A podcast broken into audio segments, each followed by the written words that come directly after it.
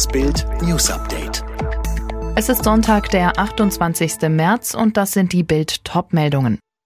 Kommt jetzt doch der knallhart Lockdown? Union taumelt von einem Umfragehammer zum nächsten. Tschechien, Slowakei und Tirol nicht mehr Virusvariantengebiet.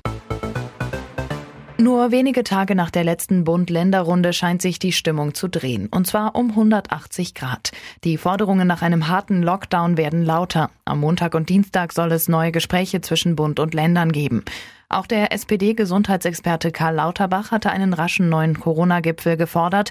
Lauterbach warnte vor einem Anstieg der Corona-Todeszahlen, wenn jetzt nicht schnell genug gegengesteuert werde. Wir müssen deutlich unter 100.000 Toten bleiben, sagte der Corona-Berater der Bundesregierung im Tagesspiegel. Aktuell gibt es knapp 76.000 Todesfälle.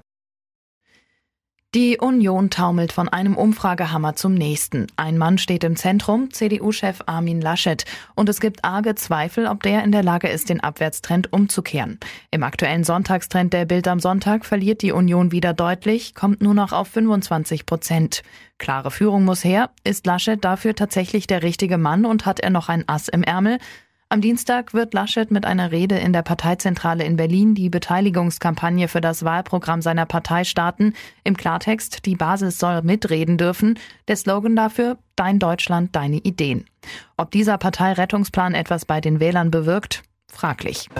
Wer aus Frankreich nach Deutschland will, muss seit Mitternacht einen negativen Corona-Test vorweisen. Das RKI hat das Nachbarland als Hochinzidenzgebiet eingestuft. Tschechien, die Slowakei und Tirol sind dagegen nun keine Virusvariantengebiete mehr.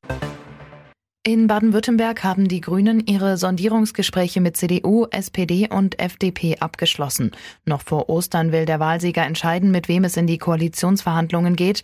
Möglich wäre, Grün-Schwarz weiter fortzusetzen oder mit SPD und FDP eine Ampelkoalition zu bilden. Die Corona-Selbsttests werden immer zuverlässiger. Laut dem Bundesinstitut für Arzneimittel haben viele der Testkits inzwischen eine hohe Qualität. Demnach gibt es allein 22 Tests, die in 90 Prozent der Fälle das richtige Ergebnis anzeigen. Am zuverlässigsten bleiben aber die PCR-Tests. Die Bergungsodyssee im Suezkanal geht weiter. Jetzt sollen zwei weitere Schlepper helfen, das seit sechs Tagen feststeckende Containerschiff Ever Given zu befreien Hoffnung macht außerdem die heute Abend einsetzende Flut.